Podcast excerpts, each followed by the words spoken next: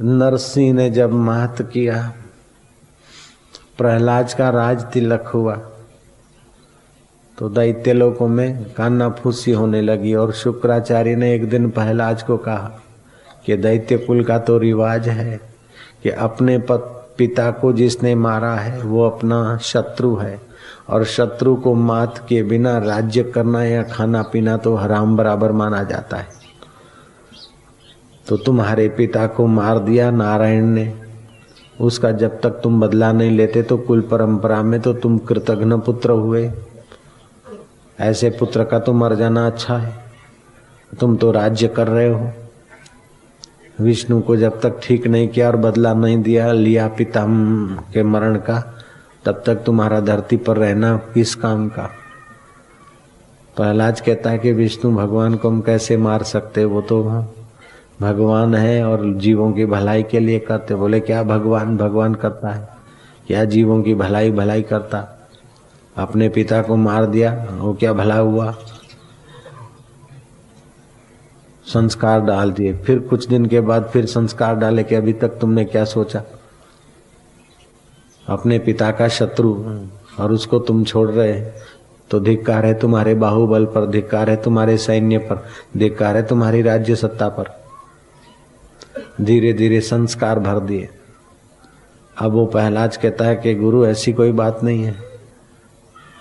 आप अगर चाहो तो मैं विष्णु से भी युद्ध कर सकता हूँ। अब जिस विष्णु की भक्ति में लगा पहलाज, पिता ने पर्वत से गिराया, फिर भी भक्ति नहीं छोड़ी। जल्लादों से पिटवाया, फिर भी भक्ति नहीं छोड़ी। पानी में फेंकवाया, फिर भी भक्ति नहीं छोड़ी। ऐसा प्रहलाद कुसंग मिलता है कुसंस्कार मिलता है तो बोलता है कि आप अगर चाहो तो मैं विष्णु को ठीक कर सकता हूँ। रणवाद्य बजवा दिए, सैन्य इकट्ठा कर दिया। और भगवान विष्णु का आवाहन करो, क्या समझता है विष्णु का बच्चा? उसके साथ अब हम युद्ध करेंगे। भगवान नारायण को पता चला कि भक्त मेरा सुबुद्धि त्याग कर। बुद्धिगत ज्ञान का, स्वज्ञान का आदर त्याग कर, सुनी सुनाई इंद्रियगत ज्ञान के चक्कर में आ रहा है। दयालु प्रभु ने ब्राह्मण का वेश धारण किया। ब्राह्मण भी बूढ़ा, अस्सी साल का। टाल के बाल भी सफ़ा चट हो गए थे। थोड़े थोड़े रहे होंगे, सफ़ेद पीछे पीछे और हाथ में लकड़ी बूढ़े का जैसे शरीर कांपता है, ऐसे ही वो नारायण आए। दरबानी बोलता है ब्राह्मण, दूर हटो। बोले, हमने सुना है कि प्रहलाद तो बड़ा भक्त है, साधु ब्राह्मण का तो आदर करता है। तुम बोलते, दूर हटो। बोले, वो दिन गए। वो दिन गए। वो प्रहलाद भोला भाला था, अब प्रहलाद होशियार हुआ है। और ऐसी होशियारी आजकल विश्व भर में व्याप रही है। इसको बोलते उल्टा ज्ञान। उल्टे ज्ञान को भी होशियारी मानते लोग। टाई पहन पहन के रक्त कहा, प्रवाह को रोकना, बीमारियों का शिकार होने का निमित्त होना। गर्म देश में उसको बोलते टाई वाले, हम सुधरे हुए। और माला वाले बोले, ये भगतड़े ये क्या जाने दुनिया को? हद हो गई। अभी विज्ञानी बोलते, मंत्र जाप का कितना प्रभाव पड़ता है? कल बताया था ना, विज्ञान ने रिसर्च किया। और देशों में भी रिसर्च हो रहा है। और मंत्र का कैसा सुंदर प्रभाव पड़ता, और मंत्र के पीछे वीणा पुस्तक धारिणी का कैसे फ़ोटो प्रकट हो गया। राग से पर्दे पर कैसे तारे, और फिर बाकी तुमकी आकृतियाँ, कभी भैरव तो कभी और कोई जैसा जैसा राग ऐसे ऐसे चित्र उन्होंने देखे। मानने को तो जल्दी मानने वाले नहीं थे। लिंटन जैसे तत्वज्ञानी और उनके बड़े बड़े साथी सजे धजे कमरे में वो दृश्य देखते गए। साधारण हारमोनियों पर जब गीत गाए जाते मंत्र उच्चार तालबद्ध किया जाता है तो पर्दे पर कुछ आकृतियाँ दिखती। हक्के बक्के से रह गए।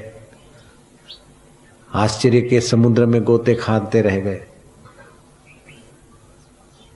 और जब विज्ञानी ने कहा कि अन्वेषिका ने वर्षों पहले ये थोड़ा दृश्य देखा था और फिर इसी ध्वनि और आकृति के जगत में इसने रिसर्च किया और उसी का परिणाम हम सामने देख रहे सामवेद की ऋचा गाई तो धरती पर एक आकृति उबस आई और उसको फ़ोटो लिया और वो फ़ोटो था वीणा पुस्तक धारिणी का। तुम अपने हाथ में कागज़ लो, उस पर थोड़ा बालू रख दो, रेती के दाने। और नीचे राम नाम का ध्वनि करो, रेती के दाने उसी सुंदर स्वरूप आकृति में आपको सूक्ष्म रूप से चेंज मिलेंगे। तुम श्री कृष्ण का पवित्र नाम उच्चारण करो, बालू के कण, रेती के दाने उसी पवित्र आकृति में बदले हुए मिलेंगे।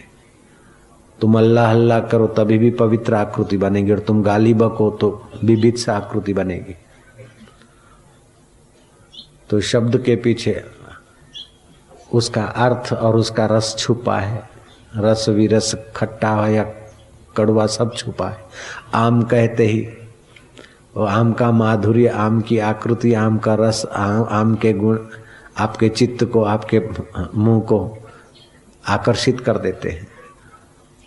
और केरी का आचार बोलते ही आपके मुँह में उस प्रकार का कुछ एहसास होने लगता है। और गंदी वस्तु का नाम लो मलमूत्र आदि का तो चित्त में और आँखों के आगे वही गंदा भाव आ जाता है।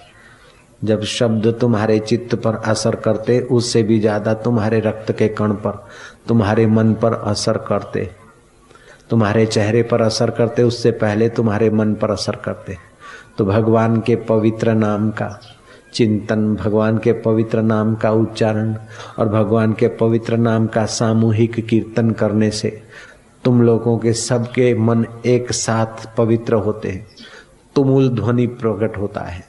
और तुमुल ध्वनि के रेंज में कोई पहाड़, पापों का पहाड़ लिया हुआ महापातकी महा अपराधी महापापी व्यक्ति भी अगर उस तुमुल ध्वनि कीर्तन के वातावरण में आ जाता है तो वो भी डोलने लगता है और उसको भी उतना ही पवित्र लाभ मिलता है और हृदय पवित्र होने लगता है। लाख आदमी के बीच एक आदमी केवल सत्व गुण संपन्न है, केवल एक व्यक्ति सत्व गुण संपन्न है। तो कीर्तन के वातावरण से लाख के लाख आदमी को सात्विकता के संक्रामक आंदोलन मिलेंगे।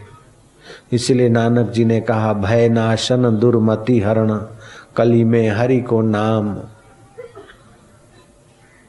भय का नाश होता है, दुर्मति दूर होती है। जो भी दुख है, दुख का मूल है दुर्मति। दुर्मति होगी तो मन खींच जाएगा उसको और सुमति होगी तो मन को खींच के चलेगी। भय मनाशन दुर्मति हरण कली में हरि को नाम। निश दिन नानक जो जपे सफल हो वही सब काम। तुलसीदास कहते भगवान नाम का खजाना ऐसा सहज में मिलता है, फिर भी आश्चर्य के लोग तिजोरी वालों के पीछे चक्कर काटते हैं।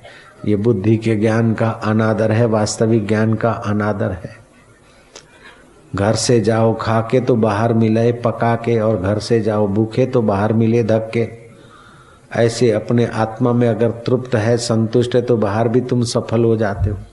और अपने आप में तुम तृप्त नहीं, संतुष्ट नहीं हो तो बाहर दीनहीन होते हो तो धुतकारे जाते हो।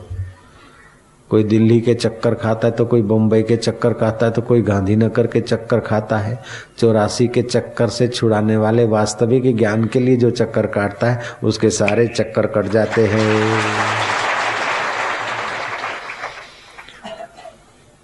जो इंद्रियगत ज्ञान के चक्कर में है, उसके लिए तो दुख सुख बड़ी आंधी तूफ़ान है। वो तो तिनखे की नहीं दुख सुख में भटकता रहता है, बमंडल में गिरता रहता है। जैसे तिनखा उठता है बमंडल में, ऐसे इंद्रियगत ज्ञान वाला व्यक्ति दुख में दुखी हो जाता है। और निंदा में निंदा का शिकार बन जाता है, वाहवा में वाहवाही का शिकार बन जाता है। अपना उसका स्टैंड नहीं रहता, क्योंकि इंद्रियगत ज्ञान में जीता है। जो बुद्धिगत ज्ञान में जीता है, वो कभी इधर, कभी उधर। और जो बुद्धिगत ज्ञान से गुरु कृपा से छलांग मार के वास्तविक ज्ञान में आ जाता है, वो सदा हर रोज खुशी, हर दम खुशी, हर हाल खुशी। जब आशिक मस्त फकीर हुआ तो फिर क्या दिलगिरी बाबा? पूरे हैं वे मर्द जो हर हाल में खुश हैं। मिला अगर माल तो उस माल में खुश हैं। हो गए बेहाल तो उसी हाल में खुश हैं। कभी ओढ़े टाट तो कभी बाट में खुश हैं।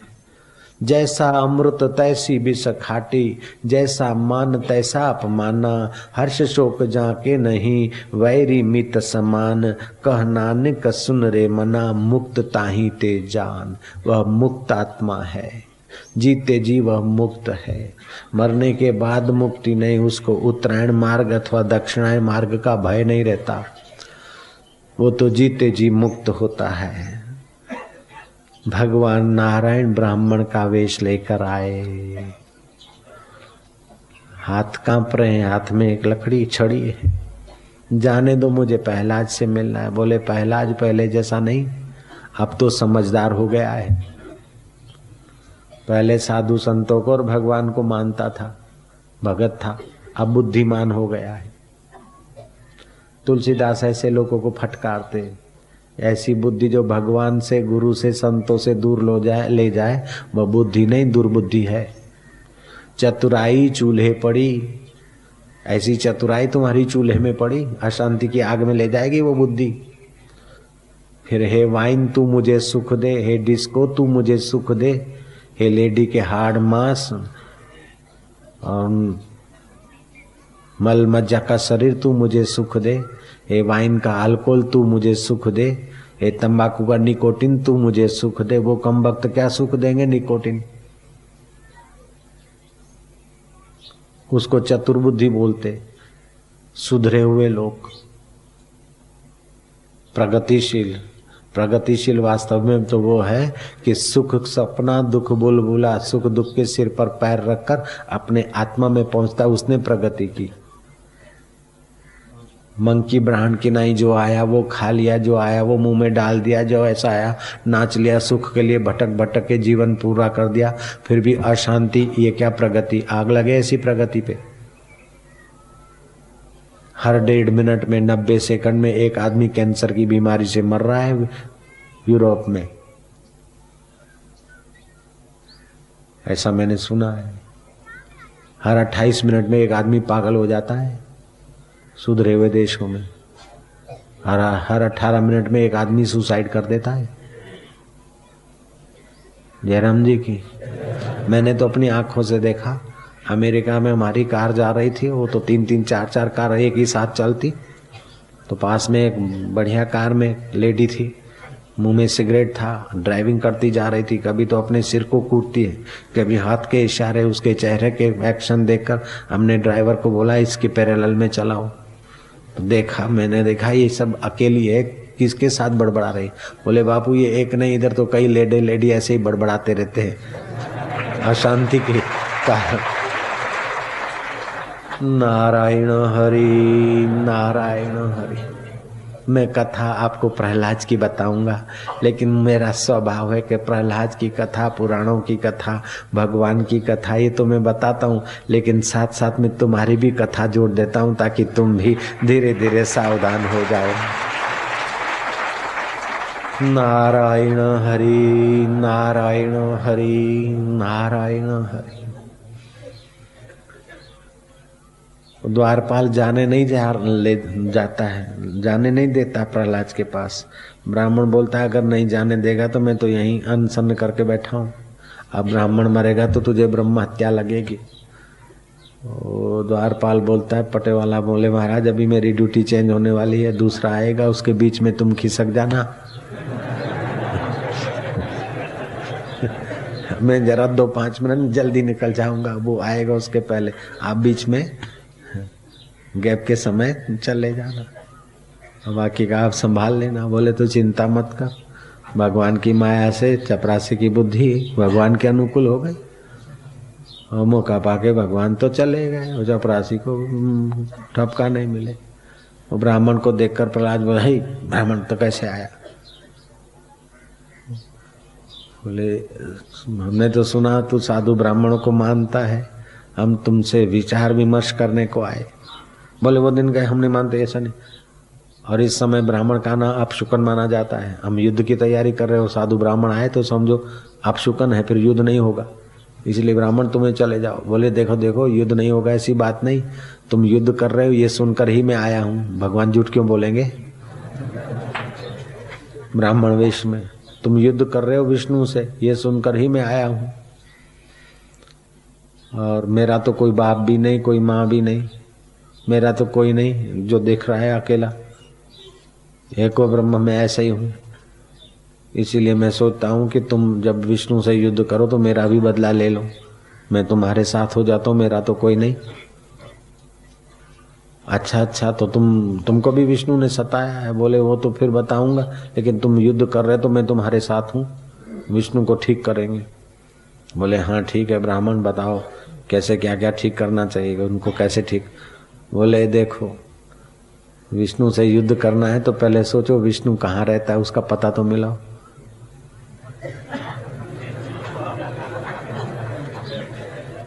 बोले, वो तो वो तो सर्वत्र है। वो सब में रहता है, वासम करो थी वासु, वो तो सब में बस रहा है विष्णु।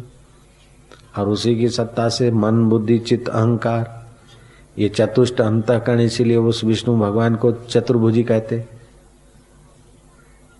तो ब्राह्मण बोलता है कि जैसा मैं मूर्ख हूँ, ऐसा तू मूर्ख है। जब उसका पता ही नहीं तो युद्ध कैसे करेगा? जब सर्वत्र है तो युद्ध कैसे करेगा? युद्ध तो उसी से होता है, एक जगह हो अभी सर्वत्र है तो युद्ध कैसे करेगा? बोले, फिर भी वैंकुठाधिपति हो। नहीं तो मेरे भगवान, मेरे पिता को मारा। तो मैं वैंकुठाधिपति का आवाहन करता हूँ। तो वैंकुट क्या, जो अकुंठित मति, वो तो वैंकुट है। लेकिन मान लो वैंकुट लोक और उसको बुलाकर तुम युद्ध करना चाहते हो तो उसके साथ तुम्हारे पास बल होना चाहिए भिड़ने का, नहीं तो फजेता होगा। अपने से थोड़ा छोटा हो या अपने बराबरी का हो तो युद्ध करो, अपने से बहुत ऊपर हो तो युद्ध कैसे चलेगा? हाँ तो बोले, हमारे में क्या कमी है? हम जरा बालक थे, नहीं समझते थे तो विष्णु विष्णु करते थे, अभी तो शुक्राचार्य ने हमको बहुत ज्ञान दे दिया है। ऐसा तुमको भी कोई शुक्राचार्य मिल सकता है, भांजे? नारायण नारायण। कबीर ने तो कहा, कबीरा, निंदक ना मिलो, पापी मिलो हज़ार। एक निंदक के माथे पर लाख पापिन को भार। तुलसीदास ने कहा, हरि गुरु निंदा सुनही जे काना, हो वही पाप गौ घात समाना। हरि गुरु निंदक दादुर हो वही जन्म सहस्त्र नर पावई सोई। तो तू विष्णु से युद्ध करेगा तो बता तेरे में शक्ति। मैं ये ये छड़ी खोड़ता हूँ धरती में। इस छड़ी को तू निकाल के बताएगा तो मैं समझूँगा कि कुछ देर तू विष्णु के सैन्य के सामने, नारायणी सैन्य के सामने टिक सकेगा। ऐसा करके ब्राह्मण वेशधारी भगवान ने अपनी छड़ी धरती में गाड़ी, हाथ से दबाई। प्रहलाद सोता है, ब्राह्मण पागल हो गया क्या? क्या मेरे को इतना कमज़ोर समझते कि एक छड़ी भी मैं नहीं निकाल सकता हूँ? जब हूँ आया तो समझ लो फिर। वो पहलाज उतरा। और सोचा कि अभी मेरे सामने तो छड़ी गाड़ी है। छड़ी को खींच के फेंक देता हूँ, उठा के निकाल देता हूँ। जो छड़ी को छूता है और ज़ोर मारता तो नहीं निकली। पूरा ज़ोर लगा, एक हाथ का दूसरा हाथ जोड़ा। अब तो शर्मिंदा हो गया। बराबर झुक के छड़ी को निकालता है। पूरा झुका जरा इधर उधर कसरत हुई। प्राणापान की गति सम हुई सुषणा में प्राण का प्रवेश हुआ। भगवान के आध्यात्मिक संकल्प का बल, बुद्धि में थोड़ा प्रकाश हुआ वास्तविक ज्ञान का। कि अरे, ये देखते देखते ब्राह्मण ने छड़ी गाड़ी, और मैं नहीं निकाल सकता हूँ, ये ब्राह्मण कोई साधारण नहीं है। ब्राह्मण के पैर छुए, बताओ, भूदेव, वास्तविक आप कौन है? कृपा करो। तो वास्तविक कौन हूँ? बेटा पहले भजन किया हुआ है, भजन व्यर्थ नहीं जाता। अगले जन्म का धन तो इस जन्म में काम नहीं आता, अगले जन्म के मित्र परिवार इस जन्म में नहीं मिलते। लेकिन अगले जन्म का किया हुआ भजन जब इस जन्म में मिल सकता है तो अभी का किया हुआ उत्तरायण का किया हुआ भजन भी तो इस जन्म में और अगले जन्म में मिल सकता है। हमारा अगले जन्म का कुछ किया हुआ था तो हम पिता, माता के घर जन्म ले, उसके पहले कोई सौदागर बढ़ा, झूला दे गया, क्यों दे गया, सबके घर क्यों नहीं आता? सीधी तो बात है। नारायण हरि नारायण हरि तो कर्म का तो फल मिलता है। पाप छुप छुप के करते और उसका फल नहीं चाहते, फिर भी ढूंढ के मिल जाता है। जब पाप का फल दुख नहीं चाहते, फिर भी वो हमारे को पाप का फल ढूंढ निकालता है। तो पुण्य का फल क्यों नहीं ढूंढ लेगा हमको? अवश्य में वो भोक्तृत्व कृतम कर्म शुभाशुभम। अवश्य में वो भोगने पड़ते हैं, शुभ अशुभ कर्मों का फल। लेकिन उन सन्यासियों को नहीं भोगना पड़ता है, जिन्होंने फल का न्यास, फल की इच्छा का त्याग कर दिया। फल की इच्छा का संन्यास कर दिया। कर्म तो करता है अच्छे, लेकिन फल नहीं भोगना चाहता है। ईश्वर अर्पण, उसको कर्म का फल नहीं भोगना पड़ता है। बोले, ईश्वर अर्पण तो हम अशुभ कर्मों का फल भी ईश्वर अर्पण कर देंगे। इनाम तो ईश्वर अर्पण हो सकता है।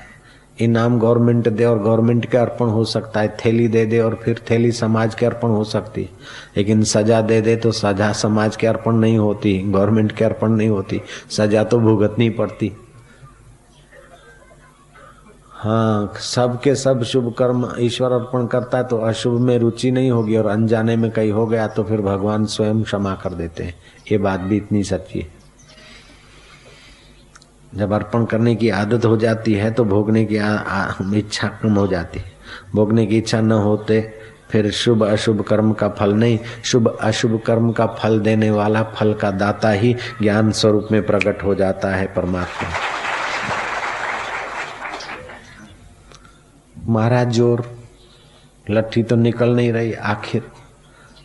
उस ब्राह्मण के पैर छुए, महाराज, आप कौन है? बताइए। महाराज ने बता दिया, तेरा बाप कौन है? देख। हे प्रभु, आप मुझे क्षमा करो। प्रभु बोलते पहला तू क्षमा करो। मेरे को मारने के लिए इतना बड़ा सैन्य को इकट्ठा किया। अब तुम मुझे माफ़ करो भाई। चढ़ाई बढ़ाई मत करना। गरीब आदमी है। तू तो दैत्य कुल का इतना बड़ा आदमी। हम तो देखो बूढ़े ब्राह्मण। तुम मुझे क्षमा कर। प्रहलाद कहता है, प्रभु, आप क्षमा करें। रजोगुण चित्त में आता है तो आदमी बड़े बड़े अनर्थ कर लेता है। रजोगुण आने पर आलतू फालतू बात घुस जाती और सच्ची लगती और सत्व गुण होता है, तब आदमी बहकाव से बचता है। बाकी रजोगुण में आया हुआ आदमी, कब इंद्रियों के बहकाव में आ जाए, कब निंदकों के बहकाव में आ जाए, कब अपनी बेवकूफ़ी के बहकाव में आ जाए, कहना मुश्किल है। अरे કે આટલો જૂનો માણસ આટલો જૂનો પણ રજોગુણ આવ્યો તો જૂનો શું કરે નવો શું કરે इतना जूना भगत था राम राम करता और आ गया बहकाव में अरे जितना जूना क्या प्रहलाद कितना जूना था उस प्रहलाद की मजबूती के आगे तुम्हारे आजकल के मजबूती क्या है आजकल के भक्तों की क्या मजाल है ऐसा प्रहलाद भी जब बहकाव में आ सकता है तो फिर इंद्रियगत ज्ञान और बुद्धिगत ज्ञान तक में जो जी रहे हैं, वो कब बहका में आ जाए, कोई पता नहीं कब हमारा मन बेईमान हो जाए, कोई पता नहीं। इसलिए सतत भगवान का स्मरण करना चाहिए और बार बार भगवान के प्यारे संतों का सानिध्य लेना चाहिए, ताकि हमारा चित्त उन्नत रहे, पवित्र रहे। दुख, दरिद्रता की का क्षय सुख, शांति का प्राकट्य। अज्ञान अंधकार का क्षय, ज्ञान और माधुरी का प्रागट्य, इसी का नाम दीक्षा है।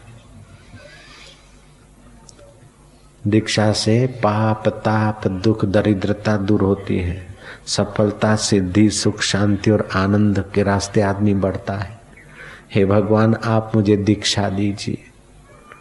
प्रभु, बस तो हम आपको कैसे जीते? हैं बोले, सैन्य से तो तुम हमको नहीं जीत सकते हो। लेकिन हम अपने आप तुमको उपाय बताते हैं, हमको जीतने का। जो हमारा चिंतन करता है, हम मय हो जाता है, वो हमको जीत लेता है।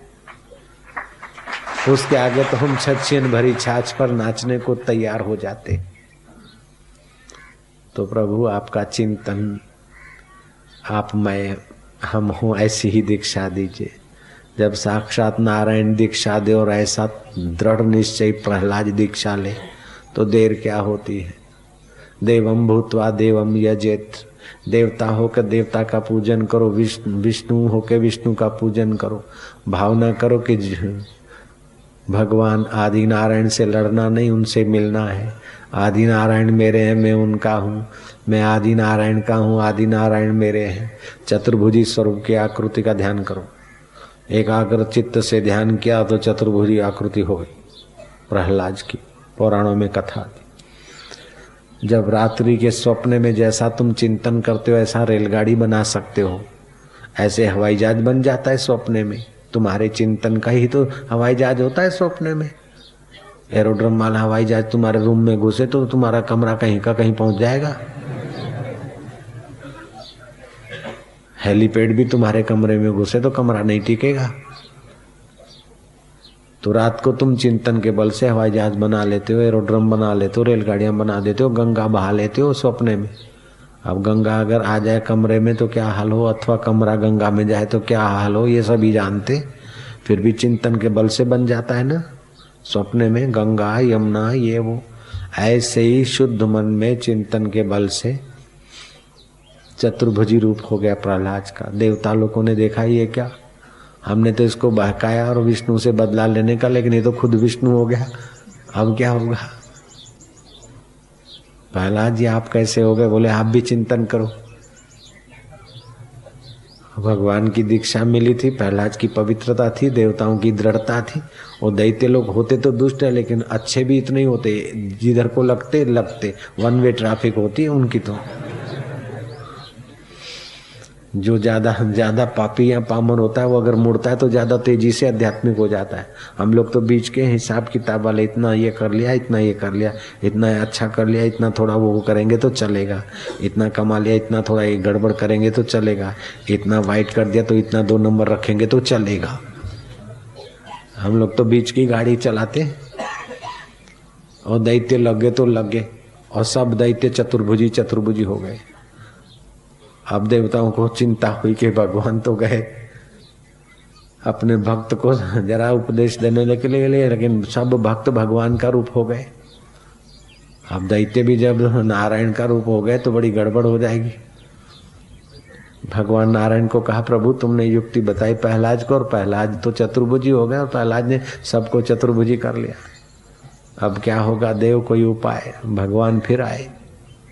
बोले, पहलाज, बताओ, अब क्या थे? बोले, भगवान, आपके वास्तविक स्वरूप का ज्ञान ये तो आप चतुर्भुजी होते हैं, कभी ब्राह्मण भी बन जाते हैं, लेकिन वास्तव में आप कौन हो? और किसकी शक्ति से आप द्विभुजी बन जाते और चतुर्भुजी बन जाते? किस शक्ति से आप यहाँ पधार जाते और वहाँ चले जाते? किस शक्ति से आप वरदान देते और वो सफल हो जाता है? मुझे उसी का प्रसाद दो। बोले, उसी का प्रसाद तो देने के लिए मुझे गुरु पद का अवलंबन लेना पड़ेगा। वो तो गुरु गुरु प्रसाद है। जप आद गुरु प्रसाद जप आद सत जुगाद युगों से जो सत्य है, अभी भी जो सत्य है, उस सत्य स्वरूप वास्तविक ज्ञान के तरफ़ आना पड़ेगा। तो ये चिंतन करो कि ये चार भुजा भी है माया में और दो भुजा भी है माया में। ये माया काया है उस आत्मा हरि के सामने जगत कुछ भी नहीं, जगत की आकृतियाँ कुछ भी नहीं और सदा नहीं टिकेगी।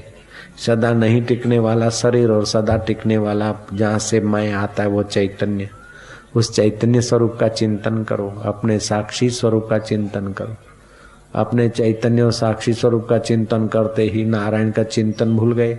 मैं चतुर्भुजी हूँ चतुर्भुजी हूँ चिंतन छोड़ दिया। तो पहला जैसे थे वैसे हो गए और दैत्य जैसे थे वैसे हो गए। और भगवान भगवान के लोक में गए और देवताओं ने जय जयकार मनाया कि प्रभु तुम्हारी लीला अनंत है। हरि अनंता, हरि कथा अनंता, हरि लीला अनंता, हरि ज्ञान अनंता। हमारा मन ही बंधन का कारण है और हमारा मन ही मुक्ति का कारण है।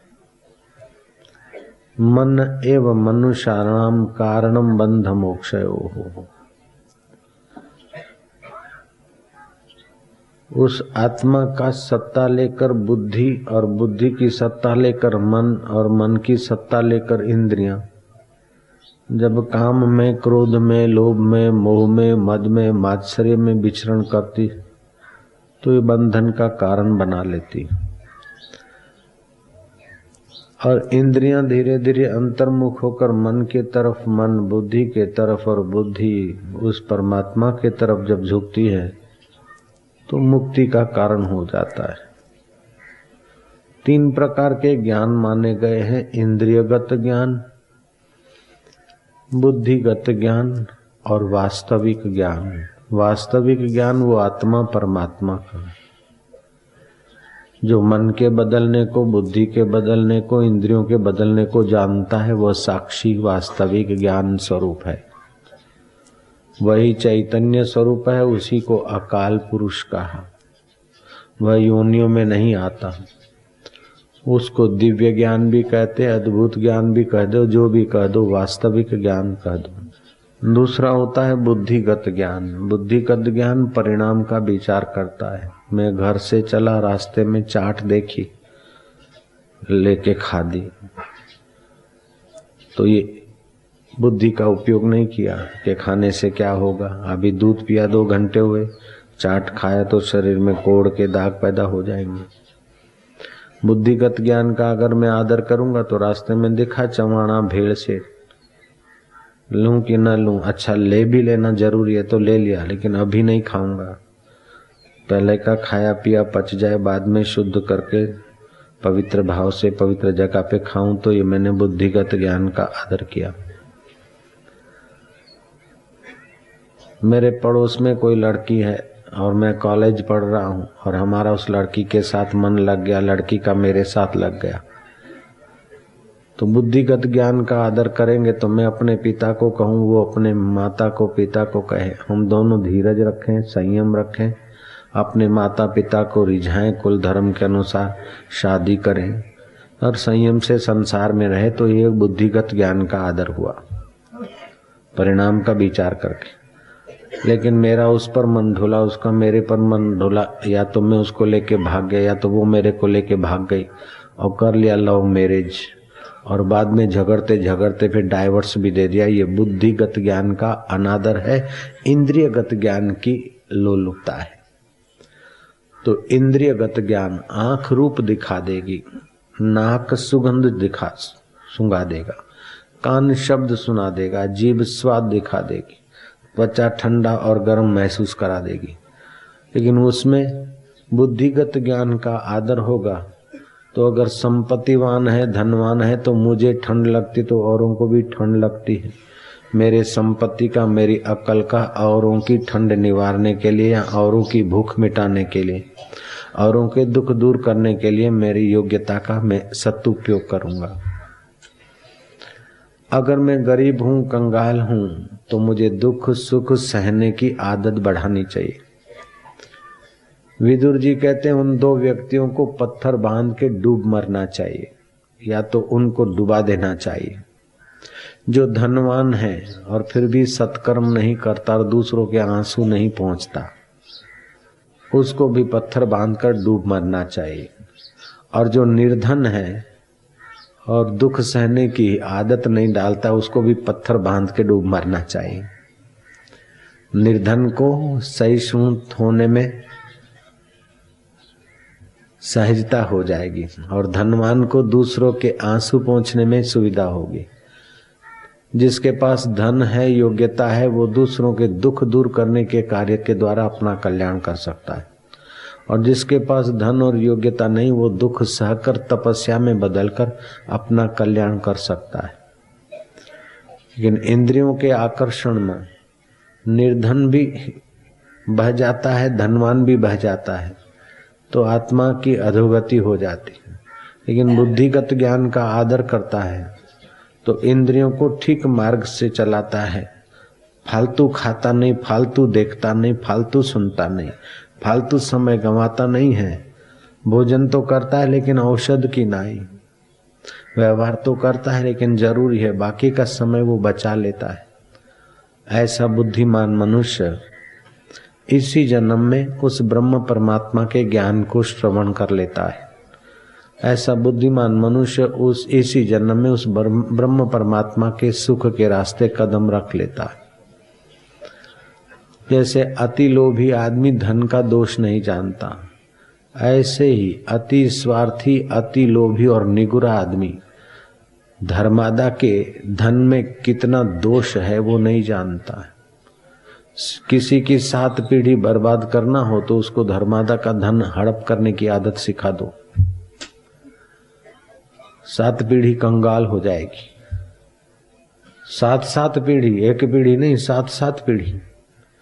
और किसी की सात पीढ़ी चमका ना हो तो धर्मादा की वस्तुओं का सदुपयोग करके, अपने बुद्धि का सदुपयोग करके, आप और दूसरों को सत्य स्वरूप ईश्वर में प्रीति करवाना सिखा दो। उसकी सात सात पीढ़ियाँ कर जाएगी।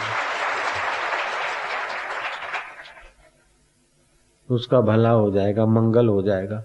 उसके द्वारा दूसरों का भी मंगल होगा।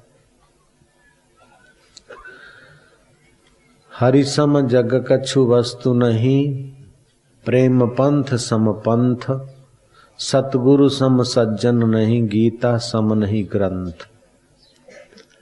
भगवान के समान इस नश्वर जगत और भोगों की क्या कीमत है? भगवतीय सुख के आगे, भगवतीय ज्ञान के आगे, भगवतीय आनंद के आगे और भगवान के वास्तविक व्यापक स्वरूप के आगे इस जगत की उपलब्धियों की तो कोई कीमत ही नहीं है। कितना भी पा लिया, थान लिया, ये केवल मन में होता कि इतना मेरा इतना मेरा। नहीं था, तब भी तुम थे। और ये सब एक दिन नहीं हो जाएगा, तब भी तुम रहोगे। तो तुम्हारे में तो कोई बढ़ोती घटोती नहीं हुई। केवल कल्पना में हुई कि इतना मेरे पास संपत्ति आई, और फिर कल्पना हुई कि इतना सारा मेरा धन चला गया। तो तुम धनवान भी कल्पना की दुनिया में होते हो और निर्धन भी कल्पना की दुनिया में होते हो। तुमने कुर्सी पाली, बड़े नेता हो गए। बड़े नेता होने के पहले भी तुम जो थे और कुर्सी चले जाने के बाद भी तुम रहोगे तो ये बीच में कल्पना आ गई, मैं बड़ा नेता हूँ। बड़ा धनवान हूँ, बड़ा दुखी हूँ, बड़ा सुखी हूँ। ये सुखी और दुखी इंद्रियगत ज्ञान को सतबुद्धि देते इंद्रियगत ज्ञान में सत्यपना आ जाता है। इसीलिए कल्पित सुख दुख हमारे को दबोच देता है। तो इंद्रियगत ज्ञान और बुद्धिगत ज्ञान के बीच में मन है, झुक के खाता है। कभी तो इंद्रियों की हाँ में हाँ करके बुद्धि से सिग्नेचर करा लेता है। और फिर छटपटाता है। और भीतर से फिर निर्णय होता है कि गलती किया। अच्छा नहीं था, लेकिन यार क्या करे, गलती हो गई। ऐसा एक बार नहीं और एक व्यक्ति नहीं, अनपढ़ नहीं, पढ़ा लिखा नहीं, भल भले से होता रहता है। जब इंद्रियगत ज्ञान के आकर्षण में बहता है मन, बुद्धि को फुसला लेता है। जो कमज़ोर बुद्धि होती तो फुसली जाती। इसलिए बुद्धि को बलवान बनाने के लिए भगवान सूर्य उत्तरायण की ओर चल रहे हैं। आज से ही संकल्प करो कि हे बुद्धि के अधिष्ठाता, देव तुम्हारी शौर्य शक्ति, तुम्हारी रोग प्रतिकारक शक्ति मेरे तन को पुष्ट और तंदुरुस्त करे और तुम्हारी ही आध्यात्मिक शक्ति मेरी मति को दृढ़ता दे ताकि मन के चक्कर में न आए। मन को भी इंद्रिय संयम करके चक्करों से पार करने के लिए परब्रह्म परमात्मा की यात्रा करे।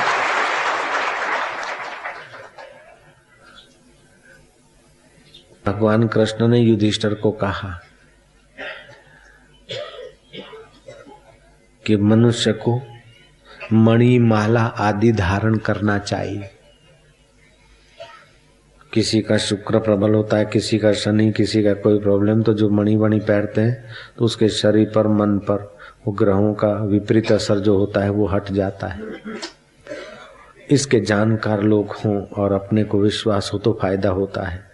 लेकिन मैं तो ये ये भी मानता हूँ कि कितनी कितनी मणियाँ पहरेंगे, कितनी कितनी मालाएँ पहरेंगे, मणि और मालाओं का जो अधिष्ठान है, उस परमात्मा का चिंतन, जप और ध्यान बढ़ा दे तो उससे भी बहुत सारा लाभ हो जाता है। कोई पहरता है तो उसमें मेरा विरोध नहीं है, मैं सहमत हूँ। और पहर नहीं सकता है, तभी भी मैं सहमत हूँ।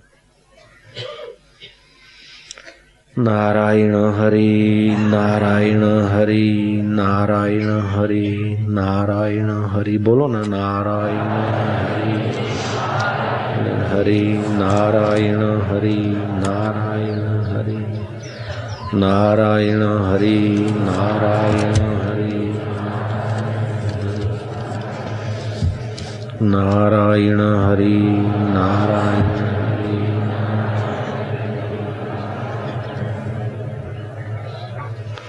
तुम इधर उधर की चिंता फ़िक्र न करो। तुम परमात्मा का ज़िक्र करो, वास्तविक ज्ञान का ज़िक्र करो, वास्तविक ज्ञान का श्रवण करो, वास्तविक ज्ञान का आदर करो, वास्तविक ज्ञान का मनन करो तो फिर उसके प्रभाव से तुम्हारा ऐहिक सब कार्य सफल हो जाएगा। बड़े में बड़ी सफलता कौन सी? कि आप जो चाहें वो हो जाए। ये बड़े में बड़ी सफलता है? ना। बड़े में बड़ी सफलता ये है कि आपकी चाह मिटती जाए, आपकी इच्छाएँ, वास्ताएँ मिटती जाए। और आप जो चाहे वो हो तभी भी आपको ज़्यादा हर्ष न हो। और आप जो चाहे वो न हो तो आपको शोक न हो। ये सफलताओं के बाप का भी बाप है। आप जो चाहे वो अगर होता रह गया तो आप फंस जाएँगे। और चाह पूरी करने से चाह मिटती नहीं, चाह पूरी करने से तो चाह गहरी उतरती है, खुरेती रहती है। और चाह पूरी हो गई और उस सफलता में अगर आसक्ति हुई तो उन वस्तुओं के चिंतन में, उन वस्तुओं के संभालने में, उन वस्तुओं के संग्रह में समय पूरा हो जाएगा और अंत में तो वस्तु छूट जाएगी। सफलता की उपलब्धियाँ सारी। एक मन की कल्पना है, मेरे को गाड़ी मिल गई, मेरे को मोटर मिल गई, मेरे को लाड़ी मिल गई, मेरे को चार छोकरे हैं, फलाना है। लेकिन तुम आए थे तब अकेले, जाओगे तब अकेले, बीच में कल्पना भर गई, खोपड़ी में कि इतना इतना है।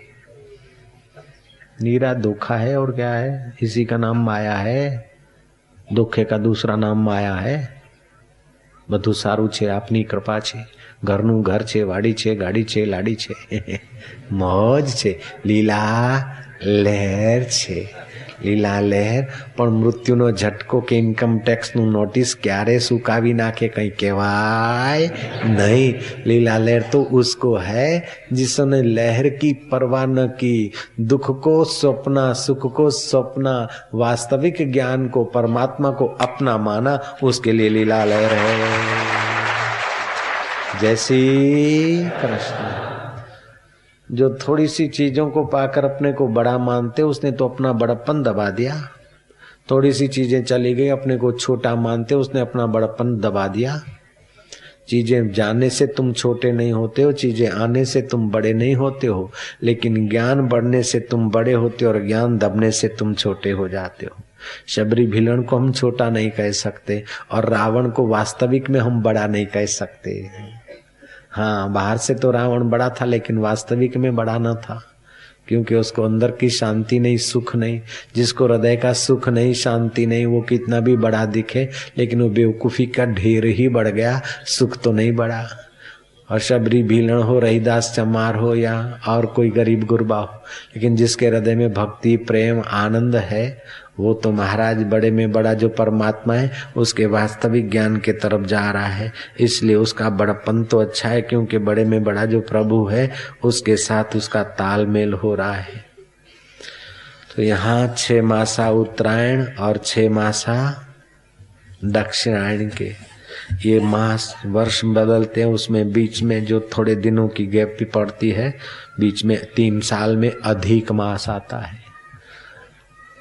और कभी कभी कुछ वर्षों में क्षय मास आता है। क्षय मास में शुभ कर्म जन शादी, विवाह आदि नहीं किए जाते। अधिक मास में जब तप आदि किए जाते हैं। लेकिन भगवान का नाम तो क्षय मास में भी लिया जाता है और अधिक मास में भी लिया जाता है और दूसरे मासों में भी लिया जाता है। क्योंकि भगवान सदा है तो भगवान की स्मृति और भगवान का चिंतन भी सदा किया जा सकता है। खोजते खोजते खुद खो गया हूँ, जैसे खोजता था वही हो गया हूँ। उसको खोजते जाओ वास्तविक ज्ञान को तो फिर पता चलेगा मैं वही था। ये बुद्धिगत ज्ञान बुद्धि वृत्ति का था, इंद्रियगत ज्ञान, आकर्षण मात्र था, वास्तविक में मैं वही था। परमात्मा में स्थिति करने के लिए ध्यान की आवश्यकता है। पवित्र स्थान और स्वस्थ शरीर। भगवत प्रार्थना और जप से मन को संयत करे। जब से मन संयत होता है, मन का रजो तमोगुण क्षीण होता है।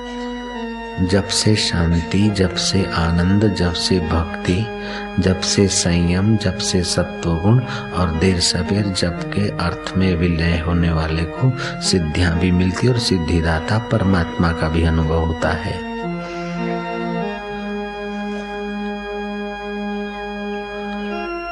जो ब्रह्मवेता है, वे किसी से द्वेष नहीं करते, किसी से राग नहीं करते, क्योंकि वो संसार के सुख भोग की कामना से पार आत्म सुख में आराम पाते हैं।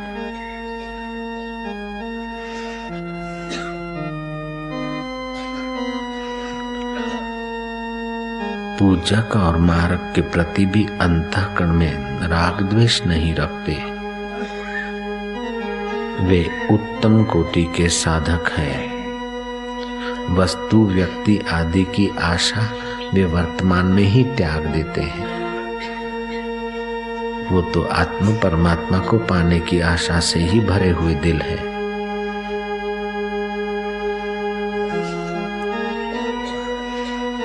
उन्हीं लोगों के सब दुख सदा के लिए निवृत्त हो जाते हैं जो बाहर की भोग की आशा छोड़कर आत्म सुख में लगे हैं।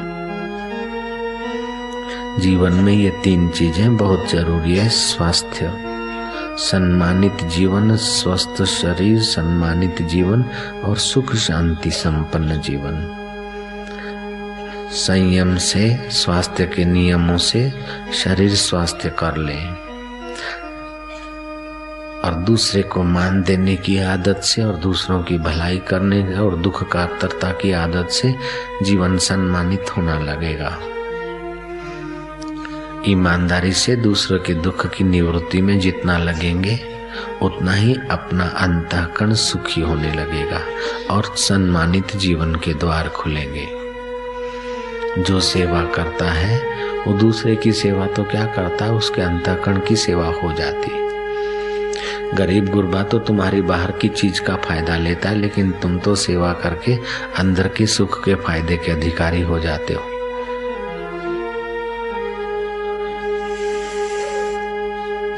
विवेकानंद बोलते थे कि जिन गरीब गुरबों की सेवा करते हो, आँसू पहुँचते हो तो तुम बड़े अपने को दाता मत मानो और उनको दीनहीन मत मानो। उनकी कृपा समझो, ईश्वर की कृपा समझो कि ईश्वर इसी रूप में आकर तुम्हारी सेवा स्वीकार करता है। ऐसी सेवा तुमको शांति, सुख देगी और अहंकार से बचाएगी। दक्षिणा भिगो के दी जाती है, अथवा तिलिया अक्षत मिला के दिए जाते हैं। सूर्य को भी अक्षत मिला के अर्घ देने की भी परंपरा। अर्थात तुम्हारा किया हुआ कर्म केवल क्षय होने वाले अहंकार को अथवा वाहवाई को न दे, तुम्हारा किया हुआ सत्कर्म अक्षय फल दे, अक्षत मिलाओ। दक्षिणा भिगा के देते हैं, केवल रुपए पैसे नहीं, इसमें अपना भाव भी मिला के देते हैं। भाव से किया हुआ सत्कर्म अनंत गुना पुण्यदायी हो जाता है। कायदे सर अगर टैक्स भरना पड़ता है अथवा सजा मिल जाती है, दो हज़ार दंड भरने का दंड पड़ जाता है, उससे कोई पुण्य नहीं होता है। लेकिन भाव से अगर दो हज़ार खर्च जाते तो हृदय में शांति उसी समय आती। हृदय को संतोष का सुख अभी मिलने लगता है। भावो ही विद्यते देवो। चाहे तिल के दो लड्डू दो किसी गरीब गुरबे को अथवा मित्र कुटुंबी को, चाहे दो मन दो, लेकिन उसमें अपना भाव तो दस मन मिला के रखो। भावो ही विद्यते देवो। भगवत भाव मिला कर दो। खाने वाला भगवान, देने वाला भगवान, मेरे अहम का क्या है काम? ये उत्तम दान और उत्तम दृष्टि है। अतिथि सत्कार और शरणागत सेवा धन के तीन ही अधिकारी होते हैं। मरने के बाद पत्नी, पुत्र और शरणागत व्यक्ति धन का अधिकारी होता है सेवक। या तो जिसने सेवा किया है, वही धन का अधिकारी, बच्चा धन का अधिकारी, पत्नी धन का अधिकारी। धन के तो अधिकारी पत्नी पुत्र और सेवक होते हैं। लेकिन भक्ति के अधिकारी तो सब ही हो जाते हैं। भगवान को पाने के अधिकारी तो सभी हो सकते हैं। बाहर का धन तो तुम्हारे तीन व्यक्ति अधिकारी हो गए, लेकिन भगवत धन और भक्ति का धन तो सब अधिकारी है। और तुम्हारा वह धन जितना बांटते उतना ही बढ़ता है, खुटता नहीं। एक आध बात और समझ लें। कि अपने जीवन में कोई न कोई नियम ले लो, कोई न कोई सहारा, नियम ले लो। बताया था वो साइकिल की बात, साइकिल भागती हुई आ रही, सिपाही ने विसल मारा। है साइकिल, रोको रोको, नाम लिखूँगा। वो बोलता है खाकी कपड़े वाले, हट जाओ हट जाओ, ऊपर गिरूँगा। बोले, क्यों गिरेगा? बोले, साइकिल में बत्ती नहीं, ऐसी बात नहीं, ब्रेक भी नहीं है, तुम हट जाओ। तो क्या तुम्हारे जीवन की साइकिल में संयम की ब्रेक है कि नहीं? अगर नहीं है तो आज से ही लगवा लो ब्रेक। कम से कम इतना घंटा मौन रहूँगा। कम से कम इतनी माला रोज जपूँगा। कम से कम आय का इतना हिस्सा सत्कर्म में लगाऊँगा।